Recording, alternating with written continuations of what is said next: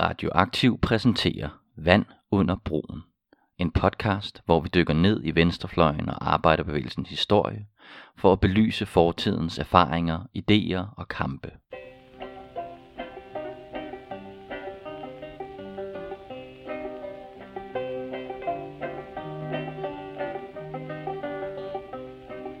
Velkommen til Vand under broen. Mit navn det er Janus Rønbak, og min medvært det er Jonas Neivelt. Vi er begge to øh, uddannede historikere øh, fra henholdsvis øh, Roskilde Universitet og øh, Københavns Universitet. Det her det er programmet, hvor vi undersøger venstrefløjens historier, splittelser, kampe, ideologiske diskussioner. Vi gør det med det formål at øh, lære noget, ikke for at tage gamle konflikter op igen, men for at finde ud af, hvad vi som venstrefløj kan gøre i dag.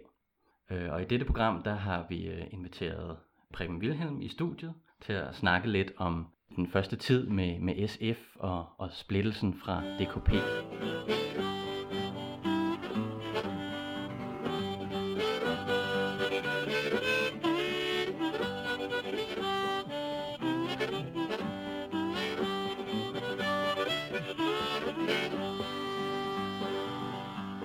Så vil jeg sige goddag til dig, Preben Wilhelm. Ja, goddag. Det vi som vil som sagt undersøge, det er øh, SF's splittelse fra DKP og den første tid i SF. Og øh, der har du, øh, Jonas, øh, nogle, nogle spørgsmål klar. Ja, det, det har jeg. Og øh, det første spørgsmål, det må jo være noget med, øh, hvorfor du går med i DKP i 1958, kan jeg se. Øh, og det må siges at have været noget, en noget øh, turbulent tid i øh, DKP. Du er der så også kun i et par måneder. Øh, Netop, vidt jeg ja, kan læse. ja, men det hænger meget godt sammen. Mm. Fordi øh, hvis man var bare lidt venstreorienteret dengang, så var der jo ikke andet. Socialdemokratiet var jo temmelig, øh, og i hvert fald i sikkerhedspolitikken, som optog mig meget, mm. øh, med atomkraftfaren, som senere gik hen og blev stort set alles frygt. Ikke? Den var jo mm. klar allerede dengang, men der var ikke så mange, der, og jeg havde besluttet at være militærnægter, fordi vi havde nogle gode venner i, i NATO, som øh, var nogle forfærdelige kolonimagter, der førte kolonikrig rundt omkring, og på et tidspunkt øh, fremsatte ønsker om, at vi deltog i det der øh, franskmænd i Algeriet for eksempel. Det skulle ikke mm. noget, hvis jeg skulle i krig, ville gerne selv bestemme, hvad det drejede sig om.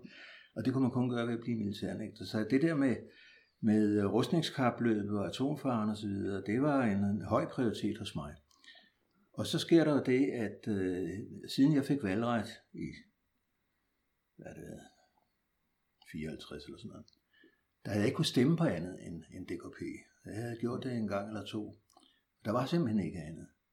Øh, og øh, samtidig så var det umuligt at tænke sig at være medlem af det foretagende, fordi de var jo altså temmelig firkantede og og øh, temmelig øh, utroværdige, fordi øh, alt var sort og hvidt øh, på den anden side, ikke ligesom det var for, for den anden side af den kolde krig, så var der også sort og hvidt på kommunisternes side, at øh, hvad der var øh, udtryk for Moskva, det var simpelthen øh, sandheden, og det var det, man fulgte øh, temmelig slavisk.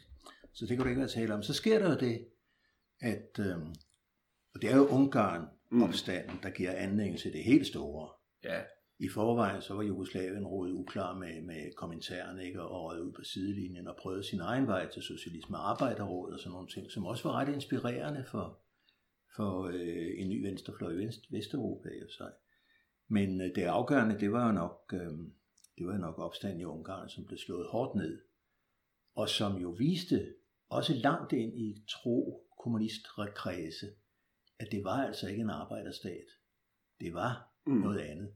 Der skete for eksempel det, at jeg tror, det var seks af land af folks journalister sagde op på grund af, at de kunne ikke følge partilinjen. De havde været nede og se det der, og de vidste, at det passede ikke, det avisen ville skrive, og ville have dem til at skrive.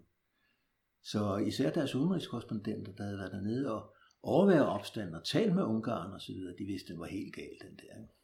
Kan, kan du måske uh, give et kort oprids af, hvad, hvad det var, den konflikt i Ungarn gik ud på? Ja, Ungarn var jo en forløber for de andre, øh, der kom så 12 år efter i 68, ikke? i, øh, i uh, Ungarn igen og i uh, Østtyskland og så videre. Mm. Ungarn uh, var det første forsøg på at, øh, at øh, som de sagde, at skabe socialisme med en menneskeligt ansigt. og de var ikke kapitalister, de, var ikke, de ville have socialisme, men de ville have det altså med en mere udstrakt basisdemokrati og, og øh, respekt for retsstatsprincipper og sådan noget, som man jo ikke har tradition for i Sovjetunionen og, og dem, der lå under for, for det system der. Så det var et system, der var meget tættere på, hvad vi kunne ønske os på en dansk venstrefløj. Øhm, og så går det jo galt, fordi øh, russerne kommer der på et tidspunkt, så øh, beder deres ministerpræsident, så vidt jeg husker, øh, NATO om at komme til hjælp. Og så, så går det jo helt galt. Ikke? Det gjorde NATO gerne med. Mm. Så kunne man stemple dem som, som øh, kapitalistlakajer og sådan noget. Men Dubček, som var leder af det der, og som senere blev rehabiliteret og meget hyldet i Ungarn efter den seneste revolution her øh, for ikke så mange år siden, øh, han var en øh, meget tiltalende, sympatisk, fornuftig øh, mand, og, og troede selv på det der, og han kunne ikke mm. forestille sig, at russerne ville nedkæmpe det. Der var samtidig en, en opstand i Polen med Gomulka, mm. på nogenlunde samme lederkanter, men som undgik med nød og næppe at blive slået ned af russerne. Mm. Men i Ungarn, der blev de altså slået hårdhændet ned, og det gav ansigt en helvedes ballade, også inden for DKP, og mange tro kommunister, der havde støttet dem altid, og ikke rejst tvivl om noget som helst. De begyndte jo altså, som sagt, altså, jeg tror det var seks af folk journalister, der forlod bladet. Det gik jo langt ind i medlemmernes række. Og det var jo ikke nok til, at man havde basis for at danne et nyt parti. Men så kommer hele opfølgningen der, og og debatten i, i både dialog, tidsskriftet Dialog, hvor man debatterede både de italienske øh, socialister, der afveg fra kommunistpartiet og dannede det Nenni-socialistiske parti, som man kaldte det efter lederen, øh, mm. Nenni. Øh, og der var også nogle franske udbrydere, og det var jo det var sådan set i hele Vesteuropa, der var den der tendens. Men øh, den fik ikke rigtig øh, fodfæste, kan man sige, eller ingen vidste rigtigt, hvad man skulle kunne gøre ved det sådan organisationsmæssigt. Før så øh, øh, Axel Larsen åbenbart drager uklar med partiledelsen. Og øh, vi var sikkert mange, der altid havde set op til Axel Larsen, fordi altså, jeg har både talt og skrevet og bekendt så der i, et, i min øh, skoletid, når man hørte radio sent om natten og kunne høre reportager fra Folketinget, det eneste, der var værd at høre på i mine øjne, det var Axel Larsen. Jeg kunne ikke være enig med ham, altså han var jo firkantet og kørt. Men man fik der nogle andre synspunkter, der blev argumenteret for, og så Bertel Dahlgaard for de radikale. Ikke? Og de andre var mere eller mindre sådan en fad vælling. De der socialdemokratiske ledere, som er så berømte, som de store arbejderledere, de havde jo betalerskoler, ikke? De talte jo fandme som Hellerup. Det var jo så falsk og så forløjet. Og så var de jo de mest NATO-liderlige overhovedet. Altså, Socialdemokratiet de år var de mest koldkrigeriske. Mm. Længere ude end, ja. end højrefløjen. Ikke? Ja, der var kommunisterne jo en lige så stor trussel som kapitalisterne. Ja, ja. Om ikke større. Men øh, der kommer så efter forskellige... Og jeg havde selvfølgelig holdt øje med det der, fordi som sagt, jeg havde ikke kunnet stemme på andet, og kunne alligevel ikke øh, mm. affinde mig med at, at støtte dem rigtigt at være medlem af det. Men der var ikke andet at stemme på, synes jeg.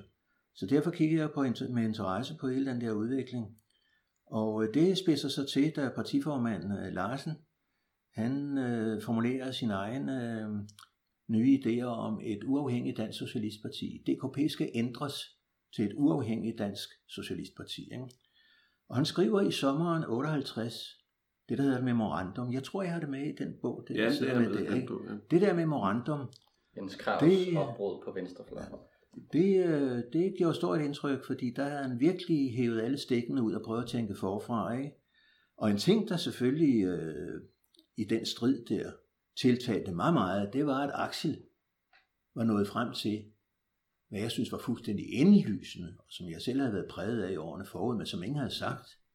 Øh, øh, ikke på politisk hold, vel, der var selvfølgelig nogle tænk i tider og sådan nogle skrifter der, ikke? Men, men ikke fra partierne, at i atomalderen, der er et militært forsvar for Danmark.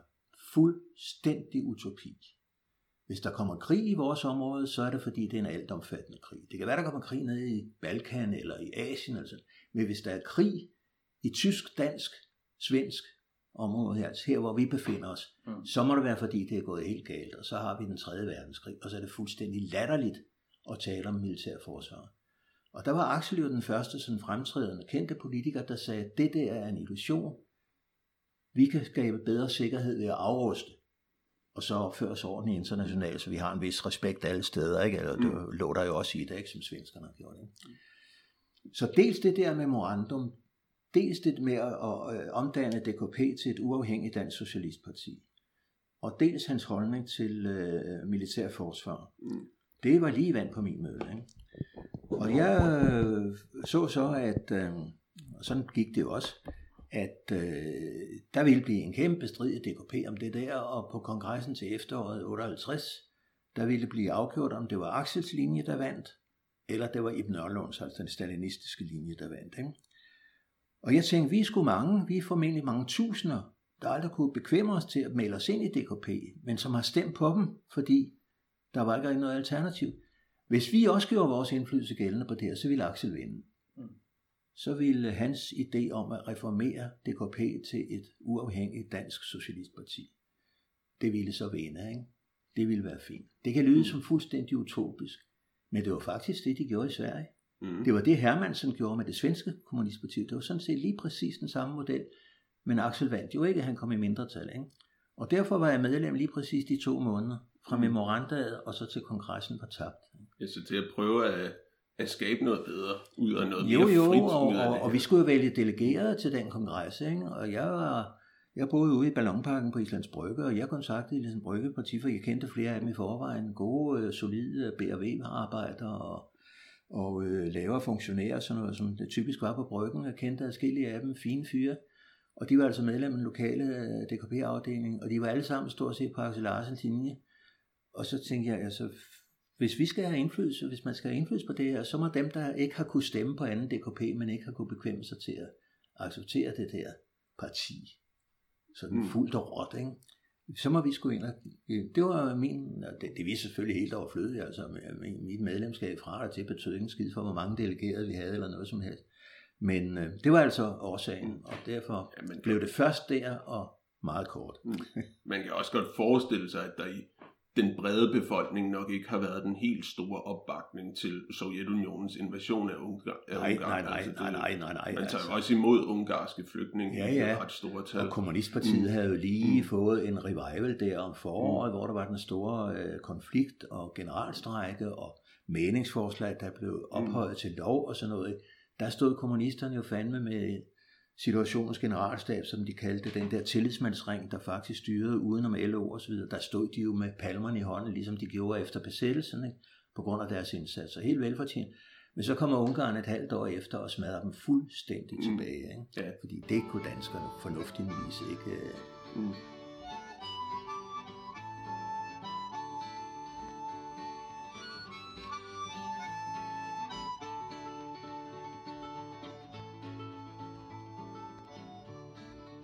Noget andet, jeg blevet mærke i, det er øh, det her afrustningsspørgsmål. Der kan man forestille sig også, at i DKP er afrustningspolitikken kun har gået en vej. At det var Vesten, der skulle afruste, mens man måske Ja, men i, højere i øvrigt kunne de slet ikke finde ud af det der. Så det mm. er, altså, da, da Axel kom med den der afrust for et land, mm. som jo var en af de store øh, paroler, øh, plakater osv. ved det første valg, vi stillede op til i, i det nye parti SF. Ikke? Det var afrust for et land. Og, øh, og det, øh, altså Nørlund og Gelius Lund og hvad de hed, der teoretikerne i DKP, ikke? de sagde, det der, det er jo, det er jo utopi. Så de kom som deres nye melding til det der, halvere forsvarsudgifterne. og det var jo helt til grin, i hvert fald i mine øjne, fordi det var enten, enten indså man, at militært forsvar, det var næsten værre end ingenting øh, i en atomkrig, ikke? Øh, eller også indså man det ikke, så kom man sgu ikke at sige, skære ned til det halve. Altså, mm. det var, men det, det var faktisk det, DKP gjorde. Men den her øh, fløj, som så øh, taber magtkampen, ja. eller hvad man kan kalde det, ja. i øh, DKP, den bryder sig ud og øh, danner et øh, nyt parti. Øh, ja. Efter ja. visse det var altså lidt. Det var og, lidt. Ja, og øh, det var ikke Axel Larsen. Det var ikke Axel Larsen. Nej. Øh, Hvem var det så? Ja, men det var rundt omkring noget græsrodsværelse. I hvert fald, øh, ja, det var sgu nok ikke så mange, men øh, ude på Islands Brygge var vi nogle af dem. Jeg boede som sagt på Islands Brygge, hvor der kun var studerende, ikke? og så havde vi gode kontakter med de der BRV-arbejdere. Så vi dannede faktisk en, en, øh, en partiforening, før SF var stiftet, mm. og før Axel Larsen var smidt ud. Der gik nogle rum tid, altså han røg ikke ud på kongressen. Ej, han ville ikke gå selv. Efter. Så de fandt et påskud der, var det nogle uger efter, da han havde ladet sig hænge heroppe på Avenue Teater, og Osvald Helmut, jeg kender den historie. Jo, ja. der, er et, øh, der er et ret fantastisk fotografi ja, af Osvald Helmut, der hænger Axel Larsen ja, på teaterscenen. Ja, ikke? Og det gjorde Axel jo øh, for at vise partimedlemmer og alle mulige andre, øh, hvordan øh, han var blevet slagtet. Ikke? Øh, og, og det er jo en provokation uden lige, så der, der bør han selvfølgelig ekskluderet. Ikke? Men det var ikke noget, han, han gik ikke umiddelbart mm. efter kongressen, og der var vi altså andre, der var gået i gang. Når jeg bliver inviteret med til det stiftende møde i SF ude på Holmegårdsskolen i februar, det er nogle måneder efter, ikke? Øhm, der vil jeg samle underskrifterne. Ja. Og så holder det stiftende møde. Det var jo ellers kun gamle kommunister.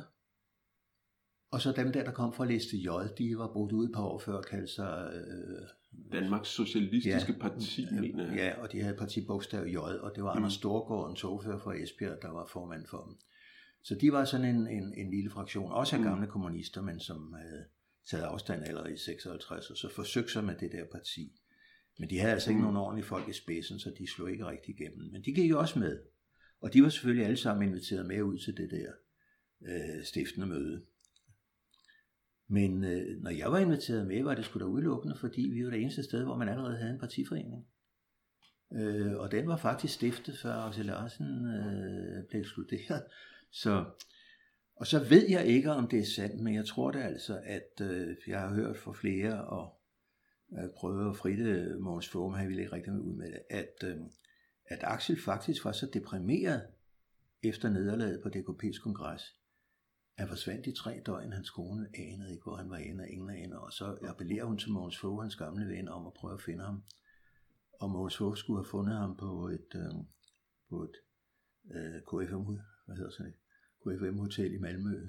Ja. Øh, øh, det er ikke noget, jeg har boet videre i, så jeg ved det Det kan være, at I, I har fundet noget mere om det, men altså, det forlød, og i hvert fald var det ikke ham, der pludselig stod sig op og sagde, mm. nu laver vi fandme et nyt parti. Mm. Så jeg læste mig frem til, at han var, øh, han var meget tvivlende på, om ja. han overhovedet skulle. Ikke ja. så meget af politisk vilje, men mere af personligt overskud. Ja. Om han øh, faktisk havde. Ja, ja, men jeg ved også fra mange mm. af de andre, der var med i starten der, at de måtte overtale ham til det. Men til bare, jeg har altså også mm. hørt det der, at han faktisk var så nedslået, at han slet ikke havde mod på at gå i gang med noget som helst. Og der skulle altså den der overtagelse til.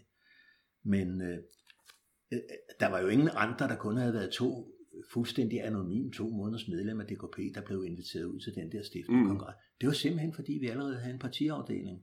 Vi havde en bladfond, vi har startet en bladfond. Vi tænkte, det her, det her nye parti får brug for et blad. Lad os starte en indsamling, næste der er gang i den her. Ikke? Så vi havde allerede en pengepose og 40 medlemmer, tror jeg vi var, og holdt møder ustandsligt om, hvad vi skulle mene om det her nye parti, hvordan det skulle, øh, osv. Det er grunden til, at jeg var inviteret med til mm. den der stiftende kongres.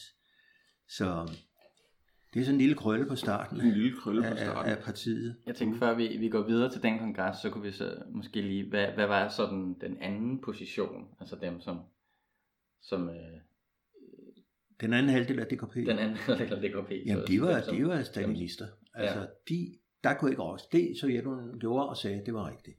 Så Ungarn var rigtigt, og ja, alt var rigtigt. Ikke? Mm. Øh, og striden med Jugoslavien, det var jugoslaverne, der var nogle... Øh, Revisionister. Ja, ja, og, og klasseforrædere, og, og Tito var en lakaj for kapitalen, og alt mm. det kørte fuldstændig automatisk.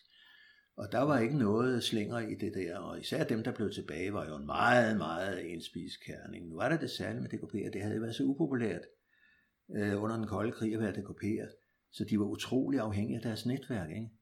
De blev jo øh, hånet og ålet og svinet til på deres arbejdsplads og så videre. Det de havde her i tilværelsen, det var deres partinetværk. Ikke?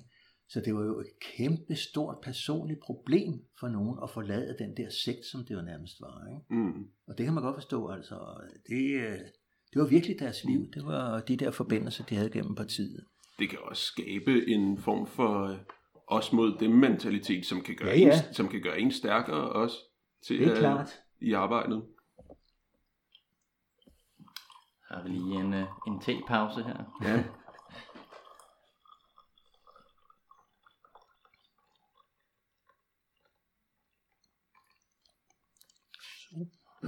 Nå, men øhm, Men ja. skal vi gå til den, øh, den stiftende... Hvis vi tager øh, SF stift, øh, eller sådan begyndelsen af SF-tiden her, så kommer Axel Larsen altså efter nogle togtrækninger med over i, i, øh, i, det, nye, i det nye projekt her. Ja. Øhm, hvordan, var, hvordan var mulighederne så for, øh, nu havde I lavet ude på Islands Brygge et øh, forarbejde til, hvad det her øh, parti skulle gå og mene om, øh, om mange forskellige ting. Hvordan var mulighederne for som øh, forholdsvis menigt medlem at øh, få noget at skulle have sagt her i begyndelsen? Jamen, de var meget, meget, meget små, fordi det var jo en kerne af folk, der havde kendt hinanden 30 år, som øh, nu var gået sammen der, ikke? Mm. Øh, og mm, som vi også kunne se opstillinger til Folketinget og sådan noget, det foregik ind på partikontoret, ikke? Altså, det var jo, øh, ja. Nå, men øh, nu var der det med Islands Brygge, og der var et enkelt andet sted, jeg tror det var Bispebjerg, med, med Gert Molde, søn af Kai Molde, var formand derude, eller i hvert fald i bestyrelsen at der var der lidt gang i den allerede inden den stiftende kongres i Hvidovre. Og øh, øh, vi var i, i på bryggen øh, meget aktive med at og, øh, hænge paroler op på militærets plankeværk der. Ikke? Det foregik mit værelse hver nat derude i Ballonparken. Vi skrev sådan nogle enorme lange slogans og sådan noget. Med henblik på det her nye parti. Og øh, den nye partiafdeling der med de her BRV-arbejdere og alle de her studenter fra, fra, fra Ballonparken, jamen, vi mødtes altså i hvert fald en gang om ugen i hele den der periode og snakkede om, hvordan det her skulle gå. Og så kom vi til at tale om, at øh, selvfølgelig var Axel Larsen øh, en lederskikkelse og uundværlig for det her, og den eneste hed store kendte, øh, altså Fogh selvfølgelig, og Ville Brauer og sådan nogle kan også, men det var Axel Larsen, der var den kendte parlamentariker. Øh, og ham, der havde stået for opgøret med stalinismen i DKP, ikke? og forsøgt med memorandummet og, og vise noget andet. Ikke? Så det var klart, og så, så kom vi også til at tale om, at øh, det var sgu da også farligt for sådan et nyt parti, at starte med en, der var så kendt, og allerede var så gammel, han var over 60 i hvert fald. Mm. Det regner vi jo for meget gammel. Øh, og øh, det burde man måske forholde sig ansvarligt til på en eller anden måde. Ikke? Og så øh, måske samtidig markere, at der er jo i, i årene op til, altså siden opgør med Stalin i 56 på den 20. kongres der, Khrushchevs tale, som øvrigt er historieforfalskning. Det var ikke Khrushchev, der tog det opgør. Jo, det gjorde han, da vejen var bane. Det var Mikoyan, der dagen før havde åbnet ballet, og da man så så, at det gik godt, så holdt Khrushchev sin store tale på fire timer. Hvor Axel Larsen var til stede ja. desuden. Men øh, der havde, der havde øh, været, det, det, det var virkelig sådan et slag over det der med persondyrkelsen. Ikke? Det var noget, man mm. ikke kunne have i den socialistiske bevægelse, persondyrkelsen. Ikke? Og den stod vi midt i der i, i øh, 58, øh, der var den der kæmpe diskussion, og vi vil da ikke risikere persondyrkelse i vores nye parti og sådan noget. Ikke? Og så fik vi den idé, både fordi Axel var ældre, og fordi man skulle undgå persondyrkelsen, og fordi man måske allerede kunne ane, at han havde lidt primadonnernøkker, som DKP'erne altid har beskyldt ham for, ikke? det var måske ikke helt forkert, ikke? Øh, skulle vi så ikke fra starten vise, at man kunne noget andet? Og så sad vi og talte om, jamen det der store møde ude i kb der var indkaldt til præsentation. Det var før man stiftede, ja, før man stiftede. Nej, nej, nej, dagen efter man stiftede partiet, var der indkaldt til det der kæmpe store møde i kb mm hvis den eneste gang folk har betalt for at komme ind til et nyt parti og høre på tre sager. Nå. Men der, var, der hængte plakater op for det her møde. Der havde man valgt, den kendte parlamentariker skulle holde tale selvfølgelig, men den kendte og respekterede fagforeningsmand, Willy Brauer fra typograferne, skulle holde tale, og den kendte og respekterede intellektuelle, professor Mogens Fogh fra Frihedsrådet i sin tid, skulle holde tale. Det var jo en fin talerliste, ikke? Og så sad vi ude på Islands Brygge og sagde, det ville sgu da egentlig være en markering af, at det her er noget nyt og anderledes, hvis vi i stedet for en partiformand laver et triumvirat, et, par, et, et, et formandskab af tre af de kategorier der. Ikke? Måske lige præcis de tre personer. Ikke? Det ville fandme være stærkt. Mm. Ikke? Og det ville også tvinge til. Og så ville overgangen efter Axels tid blive nemmere, og så ville faren for persondyrkelsen at være mindre, og så videre, så videre. Ikke? Jeg synes, det var der mange fordele ved. Det sad vi jo opvist hinanden om ude i en lille lejlighed på Islands Brygge. Ikke? Og da jeg så bliver inviteret til den der stiftende kongres, så siger de til mig, så skal du gå op og sige det der. Jeg havde et bundet mandat hjemmefra. Ikke? Hvis man var så tåbelig, at man begyndte at udpege en partiformand, før vi, hold, før vi havde fået en partiledelse og, og valgt delegeret osv., ikke? det var ikke en kongres, det var stiftende møde, og så skulle der komme en stiftende kongres. Ikke? Og der skal man selvfølgelig vente med at, at vælge delegeret til. Mm. Og dem, der var derude, var jo ikke delegeret for noget som helst. Det var venner bekendt, de havde fra DKP. De var det. Så ej, de kan ikke finde på at udpege formanden der. Men hvis de nu gør det, hvis de nu gør det, så skal du gå op og sige, hvad med sådan et triumvirat? Og fandme, det er jo på Holmegårdsskolen. Det gik fint hele dagen der, og skræppen på var øh, ordstyre, så vidt jeg husker, og, og øh, alt skulle lige til at slutte. Og så er der en eller anden, der siger, vi skal nu ikke gå herfra, uden at gøre det klart for den danske befolkning, at vores formand selvfølgelig er Axel Larsen. Ikke? Så bragede bifaldende, bifaldet ja. løs, ikke? Og så måtte jeg gå op der, i den der, fordi det havde jeg jo lovet hjemmefra, ikke? og bede om ord til forretningsordenen, og så forelægge det her. Der er blevet dødstille, ikke? og man blev frosset ud, da jeg gik ned igen. Der var kold luft over det hele. Ikke?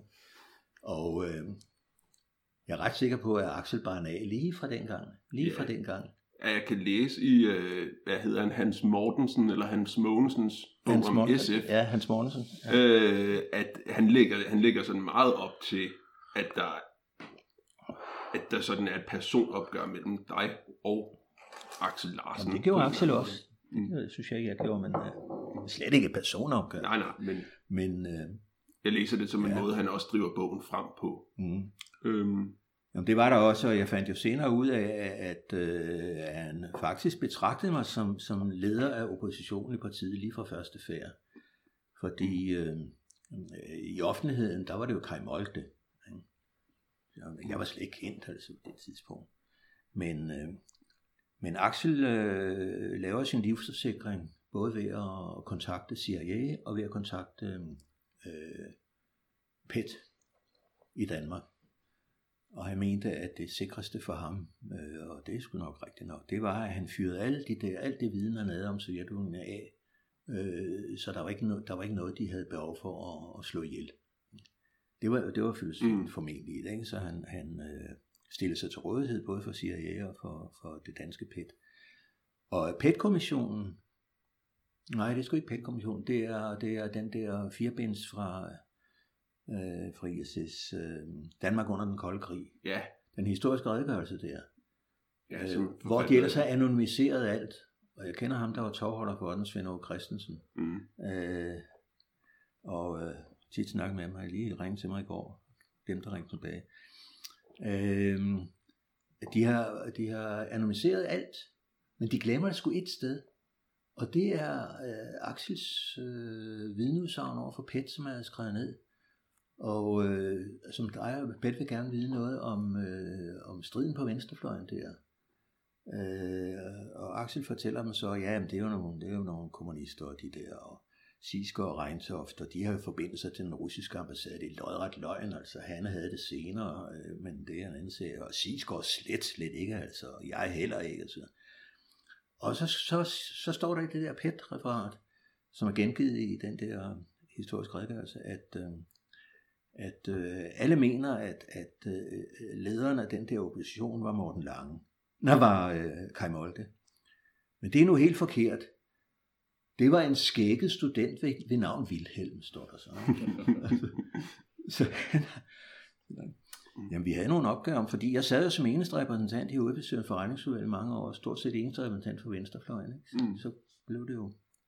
Nu skal vi ikke hoppe for langt frem, men, men er det er det, her, er det nogle tråde, man ligesom kan se allerede her til den splittelse, der senere så skal føre til, ja, ja. til VS? Ja, det mener jeg sådan set, for det der, det med, det med, det med demokratisering og en, en, et triumvirat i stedet for en partileder og forskellige andre ting, ikke? Øh, det kunne vi jo først realisere. Det, det var sådan set mere eller mindre med fra starten, sådan mere eller mindre vagt, men alligevel, ikke? et bredere parti, og Axel havde jo lagt op til det det der memorandum, nu mange, mange år siden, jeg læste, men jeg kan huske, det er jo noget af det mest partidemokratiske, der nogensinde er skrevet. Det er så vidtgående partidemokratisk, ikke? Det glemte han desværre, da han så selv blev formand, fordi der var, var jo fandme centralstyring i SF, skal jeg love for. Men nogle af de der idéer, og de stammer jo mere eller mindre også fra, eller i hvert fald i synk med hans memorandum, øh, dem kan vi først realisere der, og den der konflikt stod på hele tiden. Mm. Ja, der er nogen, der har kaldt øh, onde tunger, der har kaldt øh, SF i begyndelsen for Axel Larsens projekt for at kunne blive minister. Ja, øh, det tror jeg nu ikke. Det tror jeg ikke. Og jeg tror egentlig, at han allerhelst ville være blevet accepteret af Socialdemokratiet på det tidspunkt. Ja, men det med hans baggrund som kommunistformand, så er der dårlige muligheder for Nej, der var dårlige muligheder. I... Der var vel kun øh, øh, kirkeministeren, hvad hun, Bodil Kok, ja. der, der troede på hans omvendelse og sagde, at det, det var ærligt ment, og de skulle bare... Men, mens Hækkerup mente, at det var bare et hamskift. Ikke? Slangen var den samme, det var bare et hamskift, sagde Hækkerup. Ikke? Men det var altså pisse dumt af dem, fordi de der gamle kommunister, det var, det var ikke kun Axel, det var stort set hele banden. Øh, stort set. Der er nogle undtagelser. Men de allerfleste af dem var fuldstændig elektriske for at blive anerkendt af Socialdemokratiet. Så det var ikke, det var ikke dem, der var til hinder for, at man faldt til patten hos Socialdemokratiet. Tværtom. Det var de unge, som de ikke havde noget imod. Det var Sisker og mig og sådan nogle, som Socialdemokraterne skulle ikke have noget imod. Der ville være en bremse, fordi vi synes, at man opgav fuldstændig selvstændighed. Man gjorde sig til et halehæng. Ikke? Det var også det, der var den stående konflikt i alle de øh, ni mm. år indtil, indtil bruddet. Man kan se også, at... Øh... Socialdemokratiet havde, havde fuldstændig kunne undgå det SF, hvis de havde taget de der gamle kommunister til sig og sagde, okay, så kommer I ind. Mm.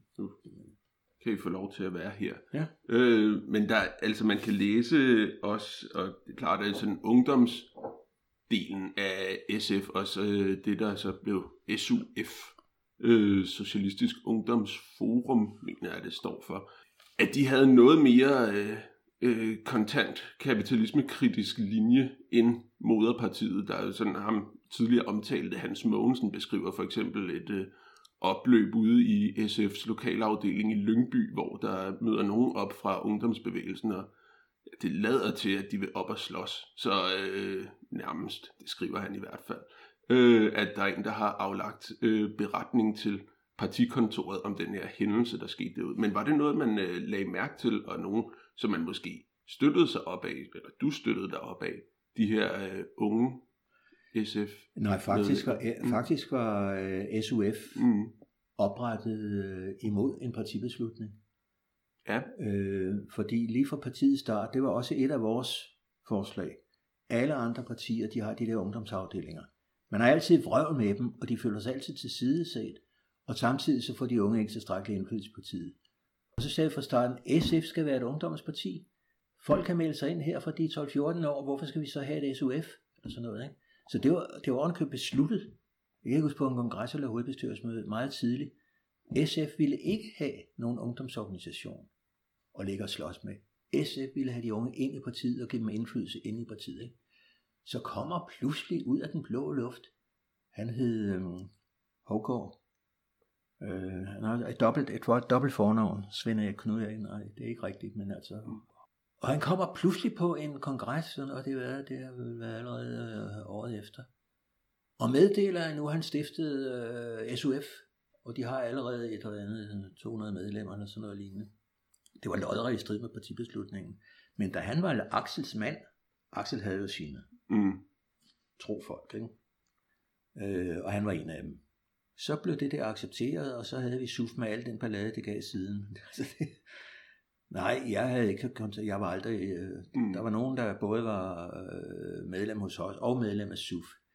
Og det var et, i mine øjne, altså et, virkelig en kravlegård. Ikke? Altså, der var jo fraktionskampe og majorisering af hinanden, og pludselig så blev man indkaldt, eller jeg blev så ikke, for jeg var ikke medlem, men jeg hørte det fra en anden. Og hey, nu skulle de have ekstra en generalforsamling, for nu skulle den ene fløj modarbejde den anden, og nu skulle de, og så videre, og så videre.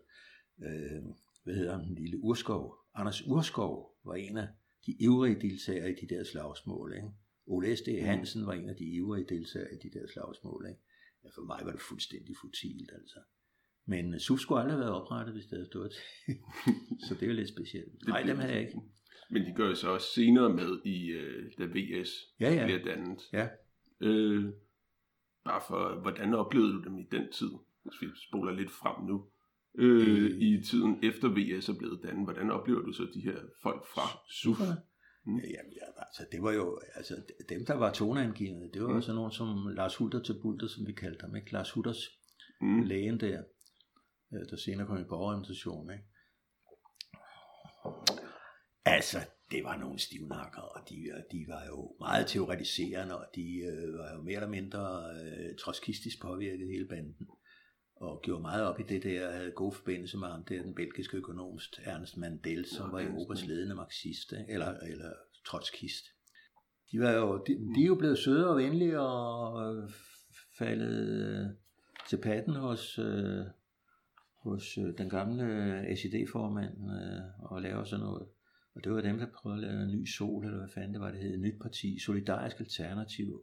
Vi kan komme frem til, at øh, hvis vi går tilbage igen her, øh, øh, at miljøet i SF, det politiske miljø, det var i din opfattelse for præget af, øh, af sådan centrale personer, og en, øh, hvad kan man kalde det, en bande af gamle DKP-bekendtskaber, der havde... Øh, Ja. Og det var så hæmmende for, øh, det var meget hæmmende for øh, den der fornyelse, man havde håbet på, ikke? det synes jeg, og øh, øh, det var hæmmende for partidemokratiet, og så insisterede man jo på nogle, ja det var jo i virkeligheden sådan nogle gamle regler fra DKP, ikke? som gjorde, at, øh, at enhver opposition blev majoriseret fuldstændig. I alle de år der, der havde venstrefløjen sådan målte på kongresserne og sådan noget. Øh, delegerede eller så videre, der havde vi jo permanent et sted mellem 40 og 45 procent af medlemmerne bag venstrefløjen. Ikke? Indtil den der i, i øh, 66, hvor det pludselig blev flertallet, fordi SF havde kompromitteret sig med momsforlidet, så, var det, så vendte det pludselig, og vi havde flertal på kongressen. Ikke? Der sad jeg i USA jo, som fysiker, men øh, det overvejede jeg ikke. Men alle de foregående år, vi havde de her 40-45 procent, og vi blev totalt majoriseret øh, når der blev stillet op til folketingsvalg. Totalt majoriseret. Der var jo ingen. Ja, Kai Molde, men han var, som Axel også sagde, han var sgu ikke nogen leder af noget som helst, fordi han havde det svært nok med sit eget helbred og sin nervøsitet. Ikke? Han gik op mod strømmen en gang imellem, men han var så skide nervøs for det og bange for det, og, og så var der øh, Holger Viveke, der også var det venstrefløj, ikke? Gunhild Due også, men meget sød og venlig, og ville slet ikke ind i nogen konflikter. Holger, Holger var mere parat til at tage nogle slagsmål, faldt jo også til patten til sidst. Og sådan noget. Så der var ingen, altså folketingsgruppen var 100% højere. Øh, da, da partiet indså der efter første valgrunde der, hvor vi røg ind med de der 11 mandater overraskende, øh, så var der jo flere steder, hvor venstrefløjen havde flertal i de lokale foreninger, hvor mandaterne ville falde. Der ville have en venstrefløjskandidat. Jeg har skrevet om det, og jeg blev havde faktisk ikke spor løst. Jeg har aldrig været min plan at blive folketingspolitiker, og jeg havde lige afsluttet og fået et godt job på Borsinstituttet, ønsket job som forsker der, ikke, efter at være blevet kandidat. Ikke? Og så kommer det der pres ud fra dem, jeg kendte meget godt fra Islands Brygge, Sundbyforeningerne. Sundby 2 og Sundby 18 var også meget venstreorienterede. De ville fandme have en venstrefløjskandidat, ikke? og jeg blev nødt til, og ellers så, og så videre, så gjorde det. Jeg blev også opstillet det fik Axel Larsen underkendt. Ikke? Teknisk detalje. Så ville de have mig ude på Vesterbro to år efter i 66. Ikke? Og der blev jeg også opstillet. Det fik mig går forhindret ved at lave så meget ballade. Han sad derude. Og øh, så jeg til sidst måtte sige, jeg kan sgu ikke, øh, jeg kan sgu ikke se Folketinget og have min egen kreds imod mig så meget som Jens arbejde der, så nu må vi finde en kompromiskandidat. Ikke? Men altså, der var forsøg på at få venstrefløjskandidater gennem årene der, ikke? Men øh, det blev, nej, det blev altså, og på kongresserne, der gik en liste rundt om, hvem man skulle stemme på, ikke? Det var selvfølgelig forbudt efter, det gjorde der bare, ikke? Så ingen på højrefløjen spildte deres stemme, og det betød, at de kunne altid sætte sig på 25 af 31 øh, pladser i hovedbestyrelsen. Mm. Jeg tror aldrig, vi havde over fem. Og der sad jeg i alle årene, og så fik vi en plads i forretningsudvalget der. Ikke? Mm. Det blev majoriseret i den grad. Og det var jo noget, vi havde forsøgt gang på gang at sige, kan vi ikke prøve, at den her ledelse bliver lidt mere repræsentativ? Ikke, ikke tale om. det lavede vi også så i VS, ikke? Mindretalsbeskyttelse, alle de der ting, fraktionsfrihed, mindretalsbeskyttelse, det, var, det lykkedes ikke i SF. Og det gav jo anledning til til sidst, altså, så kørte det op i en spids.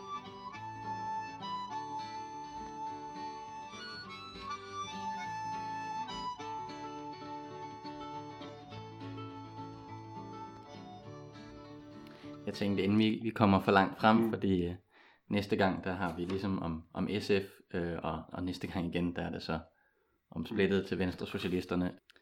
Hvad er det, sådan, det politiske, ideologiske projekt? Hvad var det, man håbede, man kunne få, få ud af SF, da man påbegyndte projektet? Hvad tænkte man, at det kunne medføre? Øh, hvilke tanker var der om, om hvilken rolle den her type socialistparti skulle spille i Danmark og også i Europa? Og...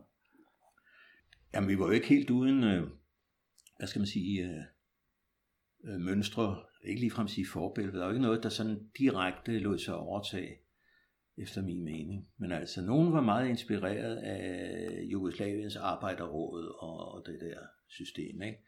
Og det spillede også en stor rolle i, øh, i SF i de første år at tale om arbejderråd. Ikke? Øh, øh, andre Øh, ja, så tog var der den der diskussion med Nanny-socialisterne, men det var ikke fordi, de nogensinde fik rigtig indflydelse, så man kunne se, hvad de ville bruge det til. Ikke? Men så var der i, øh, i Frankrig, øh, PSU, der vil nærmest være udbrydere, hvis de var udbrydere, eller blev det stiftet for grunden, det gjorde det måske nok, for det var en kendt person i spidsen, øh, Mendes France, mm. den tidligere liberale, meget, meget specielle øh, premierminister, de havde en overrække. Øh, meget spændende øh, fyr, men han var altså liberal indtil rødderne. Og så pludselig stifter han PSU, øh, Parti øh, Socialist øh, Union, et eller andet, ikke? som var meget på vores linje i og for sig, eller det vi også søgte hen imod. Ikke? Øh, allerede der med noget miljø og noget klima og nogle ting, ikke? men også med, øh, med sikkerhedspolitisk osv. Og, øh, og det gjorde han med den utryggelige, det synes jeg var interessant dengang. Han gjorde med den utryggelige begrundelse af alt, hvad han havde forsøgt at få igennem som øh, liberal øh, premierminister. Og som strandede, det kunne han nu se bagefter, det strandede hver gang på en og den samme ting. Kapitalens magt. Det gjorde ham til socialist, det bekendte han, og så lavede han det der PSU, fordi Socialdemokraterne kunne han ikke bruge, og det franske kommunistparti kunne han ikke bruge. Så de var også en inspiration, mm. altså Mendes France PSU. Så der var så nogen der, og det var alt sammen øh, nyt og spændende, og øh, ikke særlig færdigt på nogen måde. Og øh, ikke, ikke i og for sig øh, store øh, programmer, nogen har.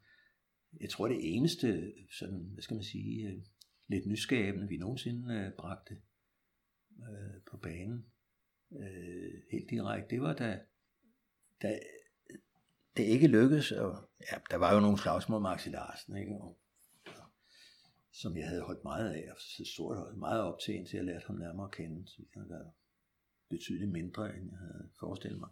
Der var på et tidspunkt, at SF skulle have et principprogram. Det var flere år hen i partiets historie. Ikke? Og der blev nedsat en programkommission. Men først så kom de bare til kongressen med et eller andet skrivebordspapir, som Morten Lange havde hævet op af en snæver vending et udmærket essay i sig, eller sådan, men det var, var noget for vrøvlet at gøre det til et principprogram for et socialistisk parti. Altså, det var godt nok for, det var godt nok for flot, ikke? Så det var vi mange, der modsatte os. Det endte med, at vi fik taget bordet på kongressen, og Axel var rasende. Så blev der nedsat en programkommission, da den ikke lavede noget i de første landet år, eller sådan noget lignende. Og jeg var sat ind der.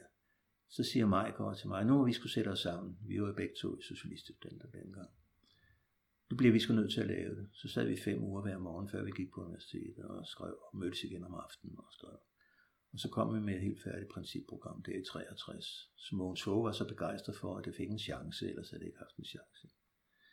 Og der er et forslag der, men det blev taget ud.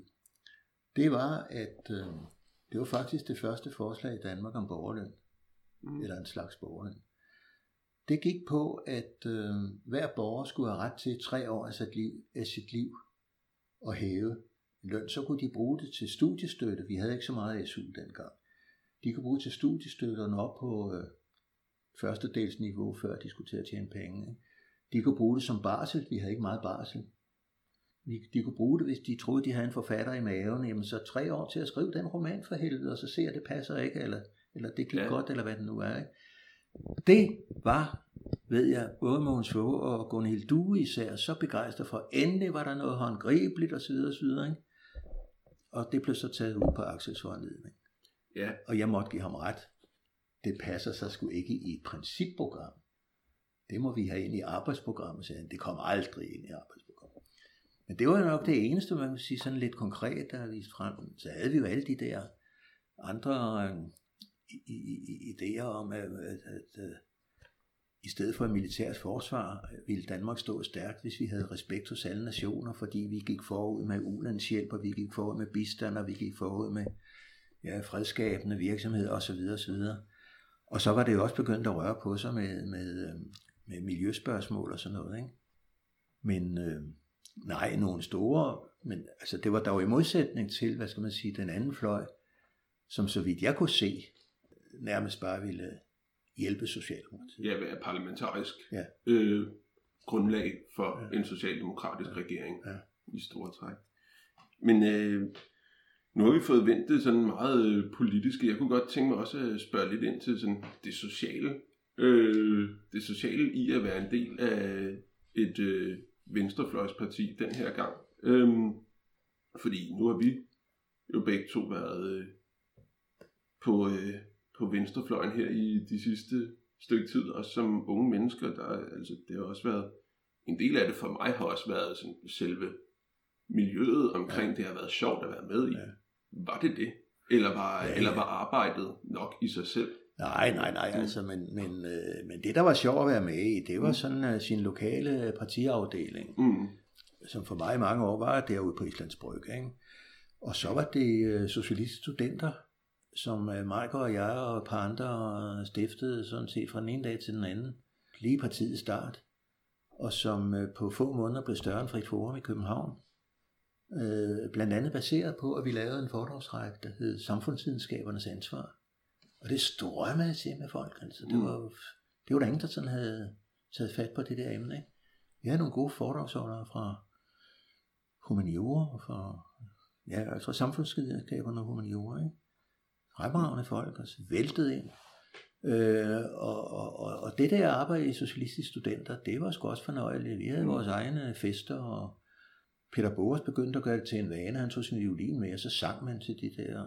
Så, mm. så øh, i bunden af partiet var det sgu meget socialt. Slet ikke som i DKP, hvor de jo nærmest var i familie med hinanden og havde kendt hinanden i 40 år. Og, og følte det nærmest som dødsfald, hvis en meldte sig ud af foretagendet. Øh, ikke så, øh, nej nej, men, mm. men altså, godt socialt, øh, skægt, øh, hyggeligt og morsomt øh, liv. Mm. Men skulle ikke i partiets top, det var jo, det var simpelthen forfærdeligt. Altså klimaet der var redselsfuldt. Også selvfølgelig fordi, og jeg kan godt forstå det, men det er bare kedeligt, og det havde store konsekvenser. Stort set alle de gamle DKP'er var jo med rette dybt paranoide. De frygtede jo, at de øh, blev snimyrdet, eller hvis Axel blev inviteret på en øh, besøg i Moskva. Øh, det blev han så ikke efter, efter 57, men øh, han frygtede hver gang, at man kom hjem igen. Ikke? Og, øh, og så Kai Molt, det var rystende som et Esbeløv. Ikke? Og jeg har kun mødt to af de gamle kommunister, som ikke var dybt paranoide, når det kom til stykket. Det var Måns Håge og Ville Brauer. Og de var i stand til at se på de nye mennesker sådan fordomsfrit. Ikke? De troede ikke hele tiden, at der var, øh, der var kup i baglommen. Altså, det troede de andre skulle altid. Men øh, de to der, de var i stand til at se, nå, hvad mener ham der? Det lyder sgu da interessant, det lad os høre lidt med på ham, og ej, han er sgu da god, ham gør vi da til politisk ordfører i borgerrepræsentationen, ikke? en ganske ung Erik Sisgaard. Det var Ville Brav, så var det Altså, de, de, var, de var åbne og fordomsfri og lyttede til os, og vi fik ikke medhold, og de var jo også skolet i deres gamle. Især mm. Braver, meget firkantet på sin vis. Ikke? Men de var sgu ikke paranoide.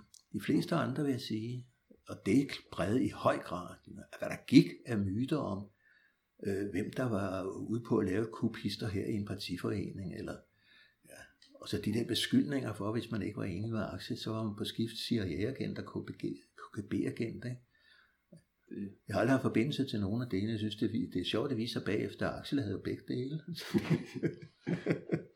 Noget andet, man kunne spørge om, sådan med, i forhold til partitoppen i det tidlige SF, øh, det er jo ikke mange kvinder, der er en del af hovedbestyrelsen her. Nej, og øh. det, nu du skrev det, så tænkte jeg over det, og det er du fuldstændig ret i, og jeg kan dårligt nok komme i tanke om noget, men de kom jo så lidt senere.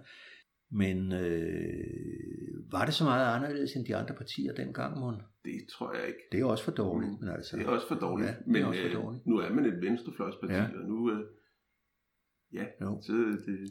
Men hvis vi gør sig op, altså SF og VS kommer i den grad også efter det senere hen. Ja, ja. Efter. Ja, ja. Ja, ja, og SF fik flertal af kvinder i en overgang mm. i, i, folketingsgruppen i hvert fald. Ja, men man skal jo altså også lige tage i betragtning, at, øh, at øh, hvor mange kvinder var der på arbejdspladserne dengang. Ikke? Vi taler om 57. Ja. Ikke? Så øh, selvfølgelig var de også underrepræsenteret. Men det er jo klart, at, øh, at man bliver underrepræsenteret i forhold til de 50 procent, øh, hvis udarbejdsprocenten ikke er mere end 30 eller 20 eller sådan noget lignende. Mm. Så det skal lige med i billedet. Men selvfølgelig var det da forkert, at vi fik der flere ind efterhånden, men nu du skal, jeg kan ikke huske, hvem der var med fra, fra starten i SF af kvinder i hovedbestyrelsen. Mm. Altså, jeg tror, Gunhild Due var med ret tidligt. Ja, altså, jeg kan huske, der var øh, tre ud af et par, ud af nogle af 20. Lis Mølbjerg var med mm. tidligt også.